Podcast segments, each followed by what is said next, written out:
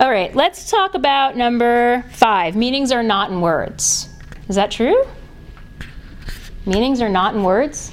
Because certain words mean different depending on how it comes out your mouth. Okay, words mean different things depending on how they come out of your mouth. The tone of your voice, your body language. So, what are we talking about here? Not verbal communication, but Nonverbal. nonverbal communication. I think we briefly touched on the fact that sometimes your verbal communication and your nonverbal communication don't match, right?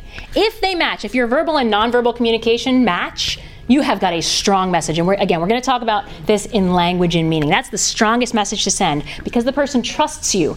Your body lines up with your mind, your actions match your words. But a lot of the time, right, your words don't exactly match your actions. And so if I say, I am not angry with you, you say, What? right? My words are fairly meaningless, aren't they?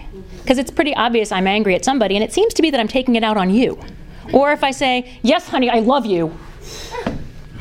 Again, the meaning is not in the words there, right? Those words are meaningless.